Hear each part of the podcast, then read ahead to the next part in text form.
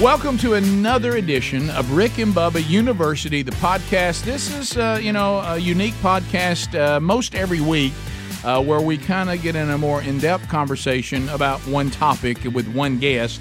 Uh, you know, Bubba, because if you're going to be in our business these days, you must have a standalone podcast. You yes, you must. Yes, and because so- everyone has a podcast. yes, we do, and, I as- mean everybody. and as professors uh, handing out degrees in common sense from Rick and Bubba University, our student today, Chad Slade. Chad uh, ha- is a former New York Giant. Also played uh, at a very high level uh, at Auburn University. Was on the 2010 national championship team, uh, and we'll talk to him a little bit about that whole story. Uh, so first of all, Bubba, let's say hello to Chad Slade. Chad, welcome to Rick and Chad, Bubba welcome. University. Hey, Chad, Hey, how y'all doing? Thank y'all for having me. let's go, Chad. Chad, we want to cover a wide range of topics with you, so we want to dive right in. Yeah. You you start, you play football at Moody High School. Mm-hmm. When did you think I can play at the next level, and when did you start getting recruited? How did that work? Uh, so I had a coach, uh, Matt Glover, at the time, and he, um, at the time I was a D lineman, and I didn't know really much about football. I didn't know what what my next thing was, and he comes up to me one day at practice and was like, "Hey, you want to play college football?" And I was like, "Yeah, absolutely. Like, why not?" And he's like, "We're moving you to O line." So after I moved to O line, then offers started coming in. Um, I ended up getting my first offer when I was in the summer. I got it from Mississippi State. Went to a few camps and uh, ended up getting my my dream offer, uh, Auburn University, and I took it in. So that was like as soon as I got that one, I committed. I committed there. I was loyal. That was it for me. I think I was the best thing that's happened to me. So I guess the recruiter, and I don't know who recruited you, came to the school, and Mm-hmm. I mean, how excited were you when you saw somebody wearing the logo of a school? Obviously, you wanted to attend. That they're coming to talk football with you. Uh, it was it was amazing because I mean my school we're not really you know now we are pretty big on it but uh, we wasn't really big on being recruited back then. So this was like a first thing for everybody. You know everybody was going crazy. Um, I think the person that was recruiting me at the time was Trooper Taylor. So you know how Trooper Taylor Oh, was. yes. he had all the energy in the world. He had all everything. So like everybody was so excited to see him. And you know it, it was just a blessing to know that you know it was up here for me and seeing all these coaches come in. And it's no better feeling than you know the office calling your name and like you know hey you got a college coach coming to see you today. So So you go and sign with Auburn. You get to college. Tell us about that transition. Was that more or less? How, how did you how did you see that transition from Moody to the SEC? It's got to be a big jump. Yeah, it was a it was a really really big jump. Um, it was you know coming from a school that's you know not really you know nobody really knows where Moody is. Um, because everybody asks me all the time like where's Moody, and I was like if you know who Charles Barkley is, we're the town next to him, 24, 20 minutes, five minutes down the road. Right, that's yeah. that's where we are. And um, honestly, it was it was a big it was a big transition for me, um, especially getting there. I had uh one of the the meanest strength and conditioning coaches, but I love him to death, Oh, Coach yeah. Kevin Yawks. Yawks, Um, yeah. so you know, he gave me a welcome to the SEC kind of a workouts when we first got there, and you know, at the at that time, you know, I was the mama's boy, so I used to call mom. I was like, "Mom, this is hard. You know, this is I don't know if I can do this." And she was like, "You're going to do it. You're going to love it." And at the end of the day, I mean, I think I had a pretty good freshman year that year. So what did your first workout look like? Since Uh, you mentioned that, what was it like? So this is what they did to us. They um they took us to Camp War Eagle. Uh, they fed us really good. They they gave us pizza. They gave us you know all this variety of food, and we get back and you know we're like this is our first workout. Our first workout was four full gassers. Um, I think we had half gash as well, and like people were just passing out left and right, just left and right, left and right, cramping up, uh, just throwing up. It was like it was most one of the like it was like a horrific time right there. I mean, if anybody could record it that time back in the day, it would have been it would have been a good good thing to see for him. But it was a, it was a big clear uh, clear entertainment. But it was a big transition for me, and I think I mean it made me the man I am today. Yeah, you know, having a, a dad who coached college football, and then my son actually played when you played. Y'all were in the same era uh, for a big portion of that. We'll talk about that a little bit. But you know, it, there is all all schools do it, but what they normally do, they'll go out and really offer more than they really have mm-hmm. because they know there's going to be some that just can't take it, that they can't hack it. Mm-hmm. And so there is an attitude when you first get there of let's weed out who really shouldn't be here. Yeah. And and that's what you're talking about because mm-hmm. they want to they realize there's some people that are going to be replaced by the new class. There's some people in the new class that maybe they look good in, at the high school level, but they can't really take this. Let's find out. So yeah, that that first part is really a check to see if you really want to be here and if you can hack it. And and the thing that, and I'm sure we'll talk about this as you go up the levels. You know, when when you're a good player in high school, for you, you'd be facing defense. I play defense because that's where the athletes are. Mm-hmm. But but the, the uh, but but when when with, uh-huh. but I remember playing defensive line. Out of the mm-hmm. five offensive linemen, two of them might be good. Mm-hmm. When you were playing offensive line, out of the defensive line, one or two might be good. I'm sure it's the same thing. Yeah. But when you take that next step, there is nobody that you're facing that isn't any good. It's just what level of good, mm-hmm. but they're all good. Was, was was that a was that a did that become apparent pretty quick? Yeah, that came like at the end of the day, like when you come in, like you have to realize people go based off of stars. Like, oh, I'm a five star, I'm a four star, I'm this and that. Coming in, I was a three star, but once you sign that paper and you enter those doors, everybody's a five star, everybody's a three star. It doesn't matter about your stars at that moment. I mean, my first welcome to moment, uh, and I can remember back in the summer we were practice having like a player on practice, and I got bull rushed by Nick Fairley. I'm just getting into the into the college world. I don't know what's going on. I'm I'm just trying to get better, trying to make them better, and I think me doing that and showing them that you know my mindset was a lot different from the other mindsets because you know most of those people in my class we came in I came in as number one recruiting class of course and you know you had Cam you had Brandon Mosley and all that. My my job was to come in there and try to get me a job myself. Yeah. so I had to had that mindset like I have to outwork everybody and you know try to you know do what I have to do to get on the field. And I was actually blessed to be you know with Blake and everybody like that. And you know it's I was the only freshman that got to travel that year. So Yeah. you know after that I mean I went to literally all the games got to dress out in the national championship Yeah. game it was probably the most you know amazing thing like I've told y'all it was an amazing thing the amazing atmosphere to be around so Yeah, I was. Uh, Blake was talking about that, and uh, he he was telling me about you, and he said that the problem that you had from the veterans, and he said and they didn't understand. He said you and he were going all in. I mean, I'm talking about full speed all the time. And he said the veterans would get on us and say, "Quit trying to be a hero." And he said, "I just looked at them and say, y'all got a job. We don't have one. We're, we're, we're trying to get a job. Mm-hmm. You know what I mean? So this is our chance. So I'm sorry, we we can't turn it down because they watching us right now. Mm-hmm. But the veterans a lot of times would be like, "Look, ease up." Mm-hmm. And Blake would say, "Well, Chad and I, we couldn't ease up because we was trying to get on the field." Absolutely. I mean, that's the thing. Like at the end of the day, like you have to realize, like we're trying to get y'all ready for a game. I mean, Right, yeah. I had to learn that once my my years started going back and I started getting more years. I was like, hey, that hard working, you know, scout team member right there, he was busting his butt. But at the oh, end of the Oh, day, he made Saturdays a lot easier for me to get out there and go do what I do. So I I applaud. I mean, of course, you're gonna have your your people that's gonna go hard and you're gonna get mad and all that, but you have to realize like they're they're trying to get you better and you know sometimes I would go to games and it would be a lot easier than how I was at practice because of how that guy was giving me a look. Yep. And oh, I think we took I think we took so much advantage of that's when me and Blake had so much in our embedded in our minds that we were going to make it and get out there and that's what we did and we was going to go to the hardest.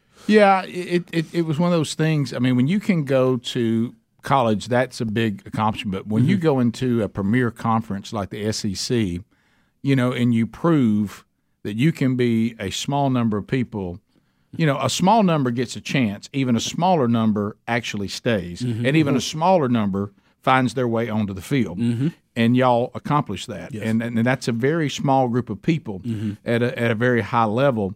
But I want to ask you about Cam. Because I, I tell this funny story, and uh, and you were part of it because uh, you came there after Blake had already been there one year. It was Blake's mm-hmm. second year there. It was your first year. Yep. And he was a redshirt freshman. You were a true freshman, right? Mm-hmm. That's Yes. if I remember that right. Correct. So they had the S- FCA banquet mm-hmm. the year you came, and his second year when Cam came to the team. Well, we'd only seen Cam in A Day, so I didn't know anything about Cam. And honestly, in A Day, he didn't really show out that much. They kind of held him back. And so we're at the FCA banquet, and of course Blake has uh, younger brothers, and so we were there, and they give us the Auburn football, you know. And so he tells his younger brothers, he says, "You see that really tall guy over there?" And they said, "Yeah." He said, "Go get him to sign your football." And I said, uh, "I said, well, who was that?" He said, "That's Cam Newton." And I said, "I said I, I saw a day. I said, who's who's the quarterback going to be? Y'all, y'all don't really have a quarterback." He goes, "What?"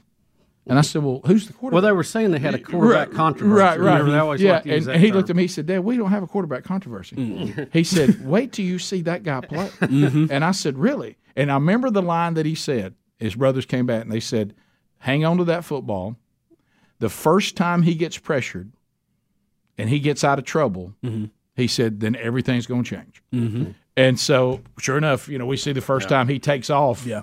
And I thought it looked like that guy in the pickup game Mm-hmm. in your neighborhood. That, that you remember, you remember that guy kids. in your neighborhood that couldn't nobody play with, and he really could do whatever he wanted to, and he's doing this at a high level of football. And uh, and after the game, Blake was like, "I told you we didn't have a quarterback controversy." I said, "No, we really, no, you really don't." and uh, and then of course we, we won the Heisman. His little brothers ran and found the ball and brought it. Now it's up at the house, you know. Yeah. But that was a good, that was good to have a big brother on the inside, Absolutely. You know, Hey. before all the lines started forming in front of him, Yeah. because you couldn't get a get him to sign it after he became a star at all. At Chad, all. that had to be cool first year in, and you're on a national championship team. But Mm-hmm. there were several games during that year that looked like it was going to derail everything. Do Mm-hmm. you remember some of those? And uh, thinking, oh Kentucky man, this is yeah. Kentucky, I was say Kentucky gave Kentucky us was a. Kentucky was a big one. I think we were, Clemson, didn't it? Clemson? Uh, Clemson was close. We They went missed overtime a- with them. They missed an extra point, didn't they? Mhm. They missed the extra point. I think it was Yeah. in overtime or they missed a field goal in overtime, and we ended up taking that game. Uh, Kentucky was a close one. I think that was a 31 34 game. Yeah.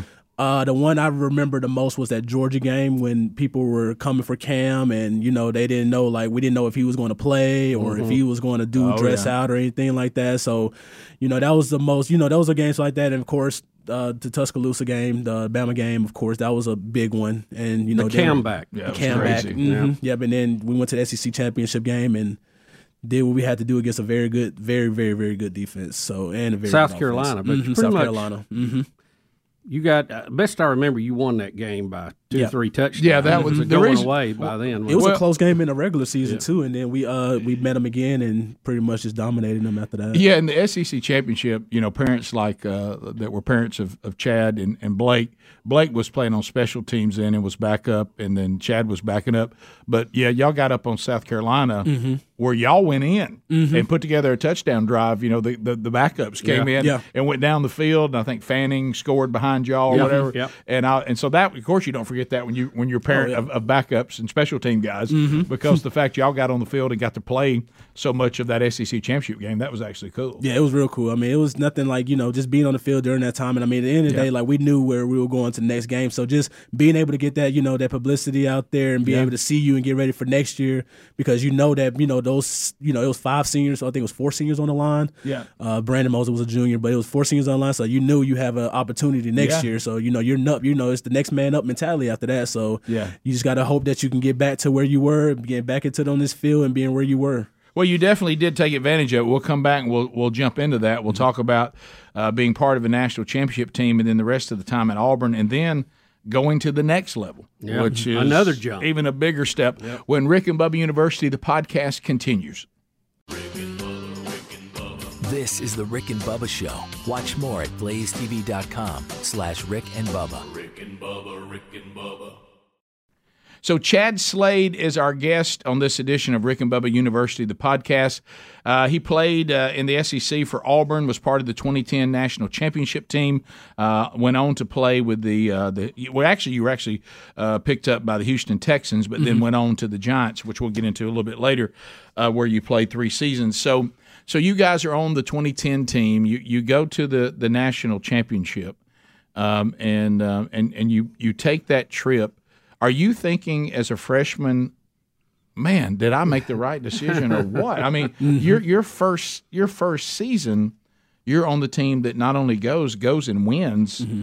the national championship for a school that frankly had not won one since the 50s. So, what was that experience like? Uh, it was a big experience. I mean, because I'm, you know, like I said, I came from a small town, so like you just never expect the journey that I went through to, you know, get to the spot I am today. I was very blessed to be in that situation. Um, just being on that plane and knowing that, hey, we're about to be the only game on TV that day, which is seen by everybody in the world, and I'm going to be the person that's going to be dressing out and, you know, a chance to play in the game and just be out there. It was just amazing to me. Um, I, I've never, you know, took everything for granted. I, I loved every single second of being out there with them. Uh, it, it was very hard being out there in Arizona trying to do the Oregon offense, but I mean, Yeah. I think we got through it, and I think we made it through. So we're still alive to this day. But I didn't think they, I didn't think offense can go that fast, and I Boy, they were they were figured out the blazing. way. so you win a national championship. You you have high hopes for the team. You come back the next year. I think the team went eight and four, maybe. Mm-hmm. Cam leaves for the NFL, first pick. And then things kind of started falling apart. Yeah. And uh, we've talked with Coach Chizik about this too. Uh, it, it was it two years after the national championship that uh, they didn't that Auburn didn't win a SEC game. Yeah, in 2012. And what what do you think happened with that? You were there. Yeah. What what what happened? And Boy, how going- did how did you go from penthouse to outhouse so quick? Yeah, and what was that like as a player? Because you're working just as hard Yeah. for the, on, on that season. Now you're starting. So what what what happened? Uh, we was just a, you know, it was just a lot of things. We wasn't, you know, as close as a team. I think the locker room wasn't as close. Uh, it's it just wasn't feel like how Auburn usually felt. Like you, I felt how when it felt in Auburn. I know how it is, and I know what it does to take to get there because I've seen it before, and I've seen older guys that I've came Ziemba, Ice, uh, Mike Berry, all them, Ryan Pugh, and it just wasn't. It didn't feel the same. It didn't feel like Auburn. It didn't. You know, it, I don't think we were having fun. I don't think we were, you know, going out there each and every day to play for each other. I think we were going out there to play just for stats and try to get to the league at that point. But at the end of the day, when um, I was really, really hurt about everything because I mean, at the end of the day, like I love Chizik, and you know that's my guy. He's the guy that recruited me. He's Yeah. the guy that brought me in. And I hate that that year was the year that we had to, you know, let him go that year, and you know that was tough on me because that's the guy that brought me in. So in my mind, I'm thinking like, what's what's next? Like I don't know who's going to come in. Is he going to like me? Right. Like I don't know what to do. And luckily and blissfully, I got Malzahn. Right. And that helped me out so much because at the end of the day, I knew everything about Malzahn. He he was the one that brought me in as well. Yeah. And it was just tough. I mean, that year was just really really tough on us. I mean, I went. You know, it was really hard. Well, it, yeah, and, and Bubba and I have talked about it because you know me having a son on the team, I mm-hmm. I was involved in all that. It looked like that when Malzahn left as offensive coordinator, mm-hmm.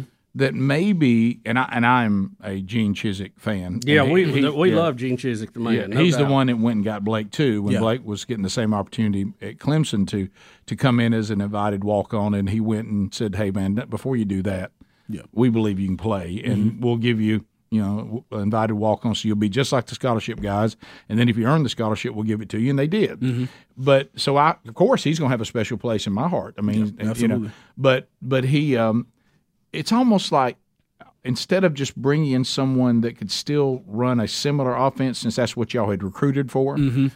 The offense tried to change so drastically Mm-hmm. with players that were really recruited to run a Malzahn type offense. Yeah. Do you think that played a role? Yeah, that played a lot of role because I mean, Yeah. at the end of the day, like being in the pro style offense, you have to be big, big linemen. Like you have to be those Yeah. Wisconsin, those Yeah. big giants. because you're running between the tackles Mm-hmm. most of the time. Yeah, like you're under center, you're running between the tackles. You got to be ready to move guys. Like it's like you know you you're in the huddle now. Like you know Right. we used to be in a fast paced offense. We're we're little linemen. We're I think Blake was like what like two ninety. 290, yeah. around there. Like we were all like three oh five. We wasn't built for the pro style offense. We were built for the spread, and we were built to go mm-hmm. fast and tempo. And I think that had a lot to do with it because at the end of the day, you know, you bring in an offensive coordinator and. It just wasn't. It just didn't feel right from everybody. We didn't know what to do. We don't know how to run this situation. It we weren't that way, power enough. it? Yeah, we weren't really strong enough to run this pro style offense, and I think that's what we had. We came, we ran into issues with, and I think we figured that out around Mississippi State because I mean they knew what we were doing. We had no idea what we were doing, and I remember this play exactly. We was running the outside zone uh, to the left. The guy came up to the line. The linebacker came up on the line and checked the play for us.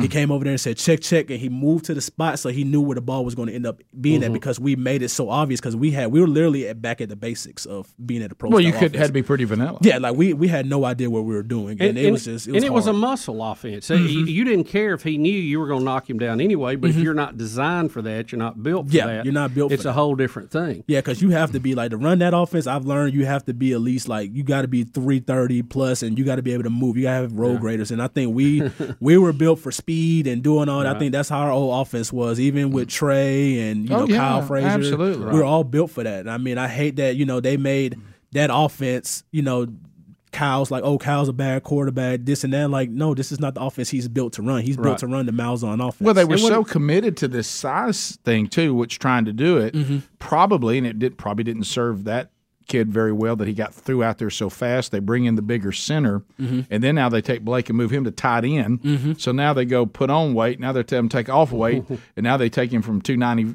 Uh, back down to 240, Mm-hmm. you know, or, and then move him out to tight end, then eventually an H back, and all that was because they were trying to get you guys bigger Yeah. up front. Mm-hmm. And you know, I mean, you know this body types. I think Blake, if to get to 300 for him was about all you were ever going to get. Yeah, absolutely. And uh, you know, just the way his body type was, and then he, they, he started moving around, playing different positions, which was mm-hmm. good because he got he got a lot of snaps. But you could just almost feel the chaos that mm-hmm. that that was there at that time, and it and it just seemed to finally just have to hit rock bottom, right? Yeah, yeah. It, it got to the point where everybody was just like, at this point, like Yeah. we were on curfew. We were, you know, we had all these things that were going on that were not going our way. So once it happened, I think it was kind of like a, a shoulder, like a thing, like a weight lifted off our shoulders. Once everything was over with, I mean, we, I think we lost that last game forty nine to nothing. It was bad in Tuscaloosa, and I think that's what.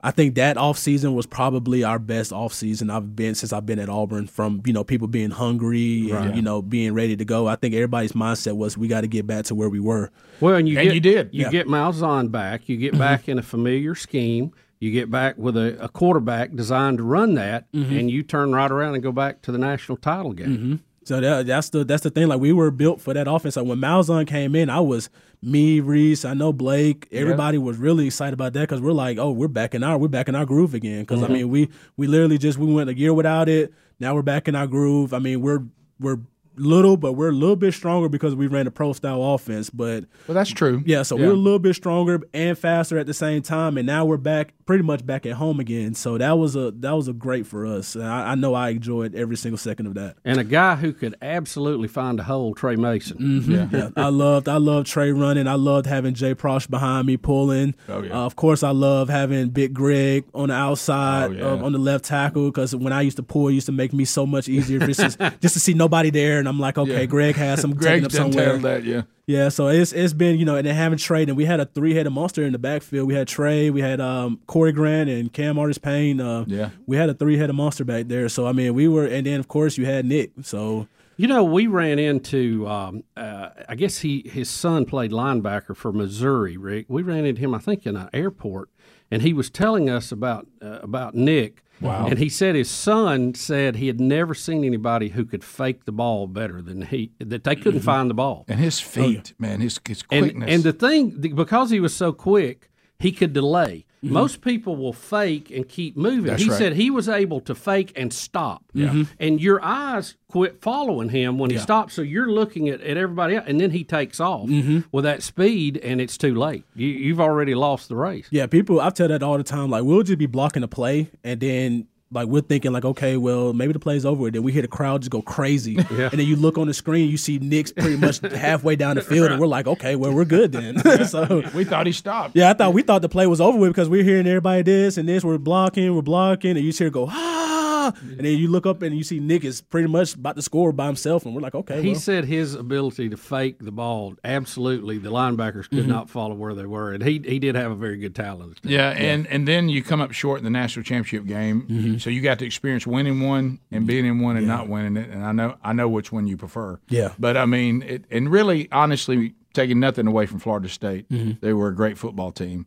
But but you know, you have in life. I always talk about there's the coulda ones, then there's the shoulda ones. Mm-hmm. Where do you think that one falls? Uh, honestly, that should have been a should have. I think so, I think it's a should have. Uh, I tell my wife this all the time because I think was it the anniversary like two weeks, two or three weeks ago. I think that was the first time I watched it. And actually, ever because I've never turned it on. No. My son wanted to see it, so I was like, "Let me watch this." And the stuff that were happening, I was like, "We kind of self inflicted ourselves more than we really let." Well, them you beat were- It looked like it was about to be a blowout. yeah, Yeah, it you're looked- up by 21, I think. 21, 21 to point. Yeah. 3 i think or 21 they- to 10 going into halftime and you know we came back out and i think we i think we just let ourselves you know i think it was self-deflicting ourselves i think we wasn't you know dropping passes uh, just missing blocks and i mean that was more on us than it was on Florida State. Now, don't get me wrong. Florida State had a great defensive line. I was going against, um, I think Timmy Jernigan. He was a second round pick for the Eagles. I think I was going against him most of the game. And when I tell you that he was way bigger and stronger, and I, I think I got the aftermath of all the in and out I ate that week too. So it was, it was a, it was a struggle being out there in those white uniforms. You know, we were we were we were at that game, and I, I was me and my son were talking during that, and and Auburn scored to get back ahead mm-hmm. toward the end of the game, but left a little too much time. Yeah. and I said, you know, if if Tre had had known, and of course you can't do this. No. if he'd have kneeled down on the on the one yard Right, line yeah. and ran about three more plays, Florida Florida so State never do gets a chance to win. Yeah. But Mhm. boy, it's a game of inches and seconds, isn't it? Yeah. We'll come back. Uh, Chad Slade's our guest when Rick and Bubba University. The podcast continues. So, Bubba, it, I know that everybody, for some reason, people love when you and I do Tommy John commercials, and I'm like, what, what's funny about Well, that? I mean, I mean, it's, they, it's, they're they're like- hoping we're going to model them. Right now, it maybe is. that's what it is. Yeah. But you know, we're dudes, and We we, get your the- email. We Yeah, know. look, We it- know. We got you out there. Sure. Is it This is a family show, though. Is it weird to give underwear on Valentine's Day? I'm gonna say no. How about it's it's weird to give bad underwear, but but not great underwear like Tommy John. Uh, if you want for the the ladies who they're catching this, the men in your life will be so excited if you get them some Tommy John. Sometimes we don't do good at picking out stuff for ourselves that are good for us, and and, and this is how comfortable Tommy John is. They're made so that the the, the underwear will be so comfortable that uh, you know that, that you feel cool all the time. You feel like uh, you you're just it, like you have more energy. So right now, if it's not the most comfortable pair of underwear that you have ever worn, Tommy John will refund everything. So it- you so, so, that. so that that tells you uh, that they've designed a product they know will do the job. They're soft, they're breathable, uh, and uh, also they have some Valentine's Day pajamas. I think you'll love. These are limited editions. Uh, Ninety-eight percent of men and women love Valentine gifts from Tommy John. So yes, ladies, they have products for you too. So dudes, take a note of that. So right now, go to Tommy John dot com slash Rick Bubba. Just put our names together. TommyJohn.com slash Rick Bubba for 20% off. Uh, TommyJohn.com slash Rick Bubba. See the site for all the details.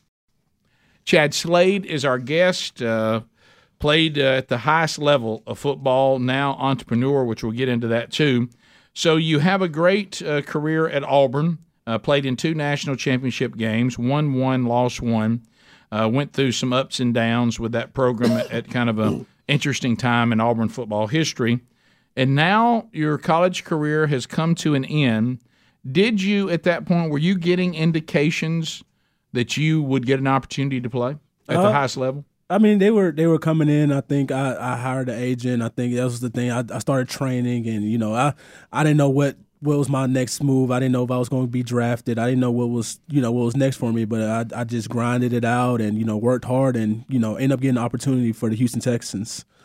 So, how- what, what yeah, is yeah, that like? yeah. Now you you've experienced going from Moody High School to the SEC.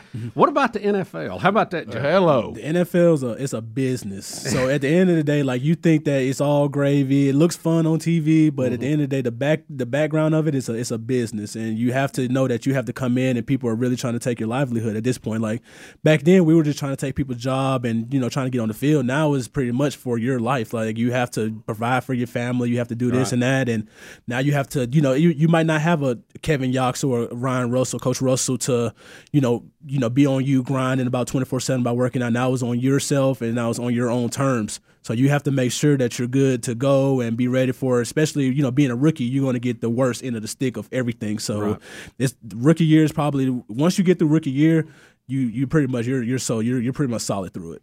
So you hear this all the time, and Mm-hmm. I know this is, it, it, I- but I love hearing this. So there's something called the speed of the game. Mm-hmm. You leave high school, you go to the SEC, the speed of the game picks up. Mm-hmm. So that's a gap. Yep. Tell me about the gap from the SEC to the NFL. Is the SEC so competitive and the athletes so good that the jump wasn't as big as high school to college uh, for the speed of the game in the NFL, or was it a jump or even a bigger jump? Uh, it was a it was a jump. It was a little jump, but it was. I think the SEC will probably be the closest thing that you get to playing in Right. the NFL. I think I I think everybody you you ask anybody and they'll say that it's more once you get to the league. It's more not of a physical game. It's more of a mentality game. So like it's you see it's, it's of course it's gonna always be physical, but it's more of a mental game for everybody. So like you have to be able to study your opponent to an extent that you know you have to know everything that he's doing, and at the end of the day, he's still studying you because you have people that you pretty much watched on TV for a long time when you're growing up. Now you got to go against him, and you got to realize that he's more experienced. He's an old head. He's coming in here pretty much for his livelihood. He's been doing this forever, and you're just trying to mm-hmm. get to the spot that he is in today. But I think the speed from the SEC to the NFL, I think that's going to be the closest you get. But it's still more faster and it's more on the, it's more physical as well. So Was there a particular player that once you got on the field, may have been on the team you were playing on or, or an opponent, where you thought, "Gosh, I've been watching that guy since I was a kid, and here I am. I'm I'm I'm about to block." That's got to mess with your mind. I, I mean, is that was there a player that stood out that really hit you? Like, wow, I'm here in the NFL. Yeah, it was. Um, I I was on the Houston Texans. I came to Houston Texans. Um, actually, Vince Wilfork was there. So seeing Vince grow up playing with the Patriots and seeing how big he was and how strong he was, I looked at Vince. He was like six one. I mean, of course, he looked bigger on TV, but Right. his strength is still his strength. And I've I've se- I've had so many crazy stories about Vince. I think I was on a team with some crazy with a crazy lineup on defense. I had JJ, Clowney, oh, Whitney oh, Mercilus. oh. So those are guys I'm going against practice every single day. So it's like, you know, seeing Vince and, you know, trying to go against Vince, blocking Vince and seeing how strong he was, I was like, oh, okay, well, this is this is a huge difference. But at the end of the day, like I gotta, you know, I gotta do what's best for my family. I gotta it- do what I gotta, they're, yeah. but they're savvy too, and they were they're wily real veterans. savvy. They got tricks. yeah, they They- know they they'll know play dirty. Yeah, they play dirty. they know everything. Like I've seen I've seen uh I Is think that we- like trying to push a truck back? It I mean, how hard is that? Uh, it's like if you get an inch on him, you win, and Right. and that's that's good enough for you as a lineman because you don't see many linemen actually move this guy. off- you can't drive drive him him off off the the ball because all he is, he's a stub. So you're it. just trying to position where your back can cut off you, or the quarterback doesn't get in trouble. Yeah, or that you're just not gonna get drove back by this big 300 pound man. But Vince was probably the most you know savvy vet I've ever seen, and he was you know a great person as well. Like he used to always help out us young guys, but he had them days where he'll come to practice. He was like, "Hey, don't touch me," and we're over here looking like, "Hey, you, you heard what he said, right?" but he's like, you know, he So what he said went. yeah, yeah, because he, you know, Vince earned was- it. Yeah, he he earned all that. Like he, when you see Vince Wilfork, of course he's going to probably be in the Hall of Fame. He's going to be this and that. Vince was the most respected guy probably on the team at the time. So at the end of the day, like you have to, you know, respect the old heads. If he tells you not to do nothing, then don't do it because at the end of the day, he can he can do something. That he knows in his head that he's more stronger. And he can do something to you. So Was, was there a big difference in the culture off the field? Because we had interviewed Shaun Alexander before, and he Mm-hmm. said, you know, he was so used to in college, hey, let's all go out to Mm-hmm. eat, let's do that, and and he and he gets in the NFL, and everybody's like, man, I got a family, I'm going home, you know, and he's like, well, I gotta get to my we're all kids' gonna play. Yeah, I thought it was yeah. all gonna hang out. you know? yeah, it's, it was always like that. I mean, of course It's you not rah rah like it is in college and high school. No, it's not like that. But of course, you have you know your class that you with your rookie class, and at the end of the day, like um, you always going to be close together. So y'all two, y'all always hang out, and then maybe the Thursday before the game, we'll go out and have an O line dinner, which is at seven. So it gives the old heads time to go home and you know feed the family, do what they want to do with the family, and then they can come back out. Then after that, as soon as dinner's over.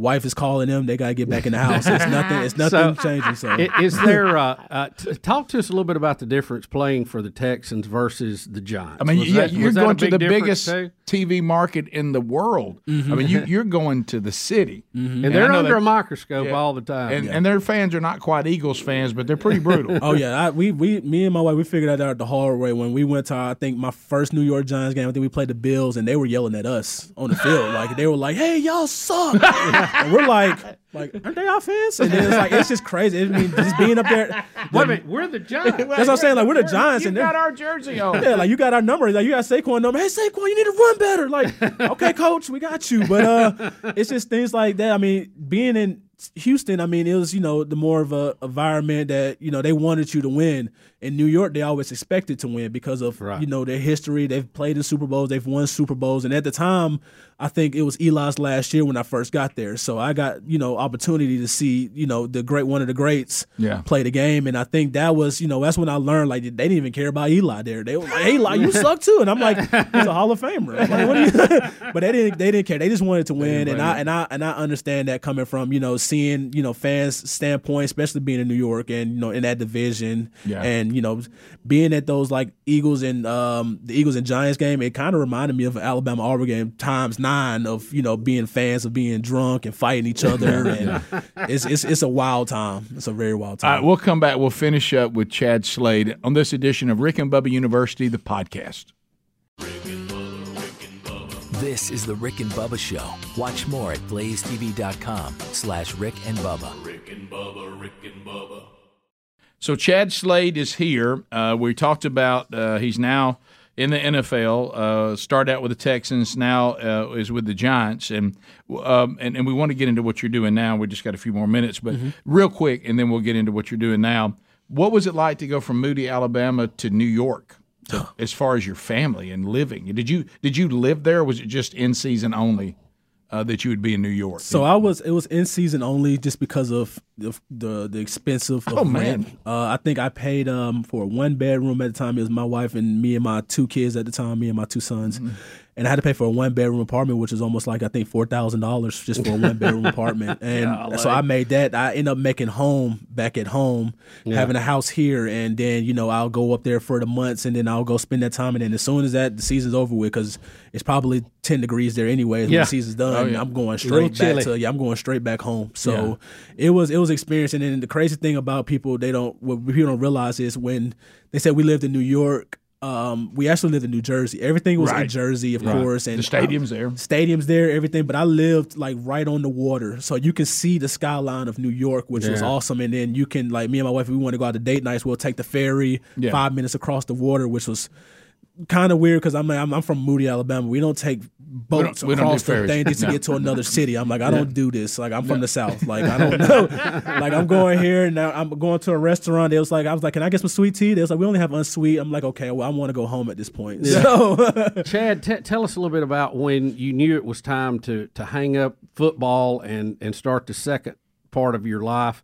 It was that tough for you making that transition because all of us who played any kind of sport, you get to that point where you go, I can't do it anymore. I'm not going to do it. I'm going to focus on other things. How, Yeah. how was that transition? Yeah, for and you? that and those letters not for long. It really does stand for that, doesn't it? Yeah, I mean, I did a solid eight years, and I think during that time when I, I was released, at the time I was going through a lot of things in my mind. Um, you know, I just had my dad pass the, the month before that, and then I got released. So at that time, I was kind of realizing, like, you know, I have to now be that family man. And I think, you know, being eight years and being away from the family, you know, my kids, I got to watch my kids grow because this is more important. My kids, he's seven years old now. I got a seven, three, and a nine month now, and I mm-hmm. got to make sure I'm there for them, and I want to be there for them. And I know that my son, he he's missed me a lot. And at the end of the day, you know, I, I told my wife and I tell my kids all the time, like, you know, y'all are important, y'all my priority, and I think it's time for me to, you know, you know, hang it up and do what I have to do, and you know, transition to this next thing in life. And that's when I bought the kolaches.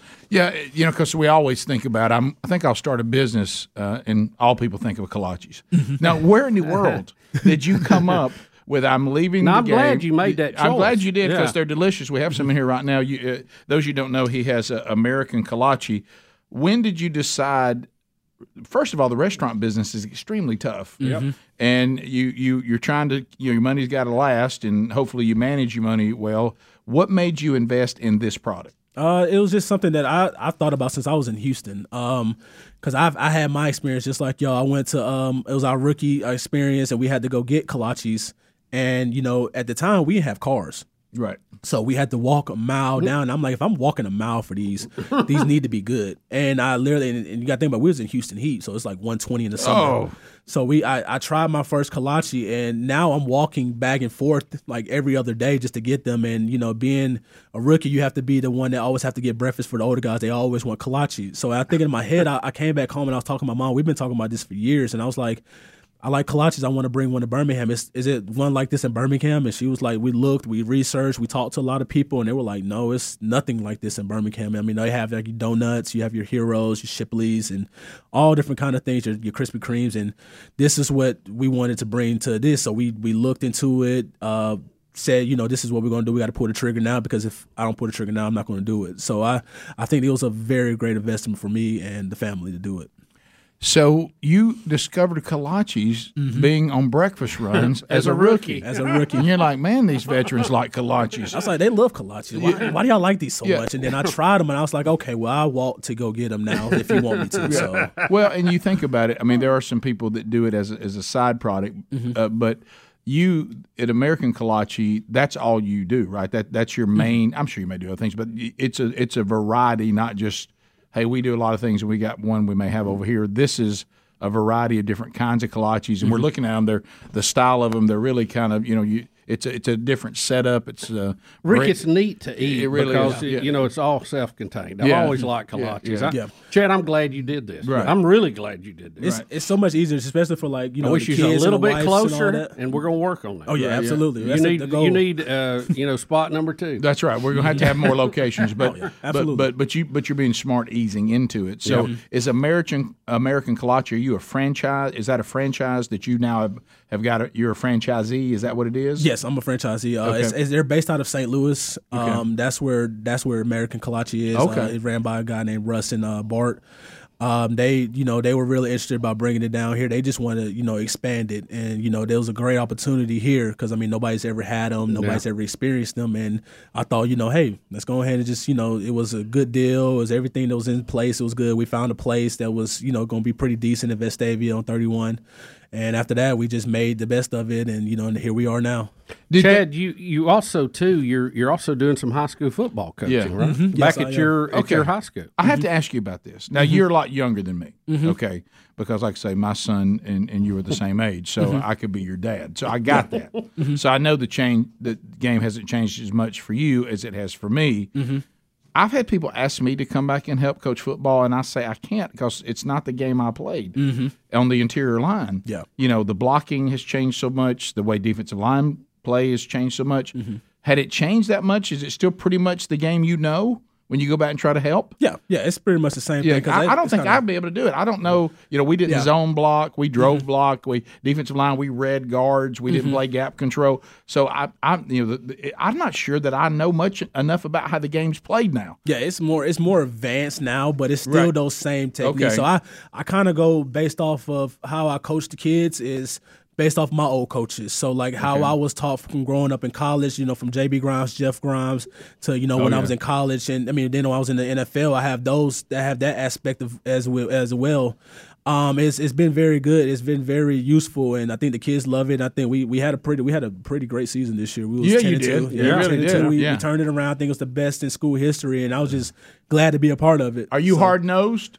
Yeah, yeah, I'm very Okay. hard nosed. I'm the, I'm the type that you know I'm the I'm the I need to get back coach because I'm so I'm so competitive. I'm, Right. I, I still have that player in me. So Yeah. when I see something go wrong, I kind of want to go out there and do it myself. I'm like, look, just let me show you how it's done. Like this is how it's done. Do So, the kids realize how lucky they are to have you with your experience? yeah, I mean they they they love me there. They you know I, I try to make it so much fun for them because I don't want to be that coach that's you know always yeah, uh, rah rah you know yelling at them and all that. I want to have fun. I want to you know how I played. You know my coach in the NFL he wasn't a guy that would yell until he needs to yell. Right. That's how I am. Like if I if I'm we're doing good, we're having good days. That's I mean you you talk them up, you you encourage them, you keep them going. But like if it's the days that oh they're they're being sloppy, they're being lazy, Oh, then that's the days you have to get on to them. And Yeah, then you Mm-hmm. trying to get a response from your player, and if you can get that response by talking to them, Mm-hmm. fine. If you have to turn it up, fine. If you have to yell, fine. Mm-hmm. But you're looking for that response.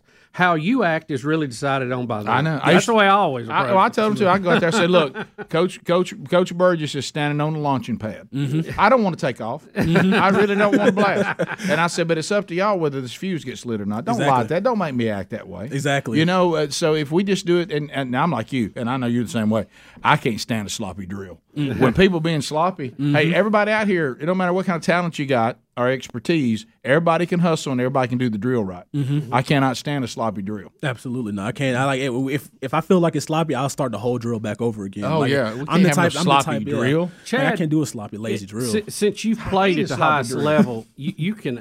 Rick and I have talked about this a lot. The the change from drive blocking to more of a zone block Mm-hmm. was that was that dictated by defenses and the so. Mm-hmm. the the blitzing that they did and how they were high, confusing that, or why do you see that more now than you used to? Uh, it's just more of the type of quarterbacks you have too, because you Yeah, got to remember you got to have you have now running quarterbacks or you have a pocket passer. It just it depends on who you have. Right. And now defensive lines are more advanced of their moves. It's not just you know coming up and two hand gapping you and looking for the ball. Now is you got to worry about him slanting or them twisting on you know run blocks or you know just things that you have to you know worry about and, Right. and things. So that's why I try to teach my kids uh, more of a an advanced way than I do everybody else because of how I was taught. Yeah. Like, you know, this is where we're going to go. We have a landmark to hit, and this is the landmark I want you at, and I promise you that this is going to work because it's it's, it's, it's proven facts. Right. So at the end of the day, like you know, you just have to go out there and it's a mind game with the defense. Defense try to play mind games with you all the time, and you have to literally know what you're doing and stay on your track. Just like how we played, um, I think it was uh, Missouri in 2013. You know, they went from you know killing us with blitzes and you know coming up the field and doing all that. Then they started slanting. then we started realizing, hey, all we need to do is stay on our tracks. That's it. Right. Just keep our technique and stay on our tracks. And next thing you know, Tre's going for 600 and I mean the 305 yards. you. Yeah. So it's it's things like that that you know that you have to do against a defense, and you got to know that you know you got to play a mind game before they play a mind game with you. Chad Slade, our guest in this edition of Rick and Bubba University, the podcast. Uh, continued success with American American Kolache. Yeah, come back and visit with us again because we, we enjoy talking to people who've done these things at the highest level. It's very interesting. And thanks to each and every one of you for joining us on this edition of Rick and Bubba University, the podcast.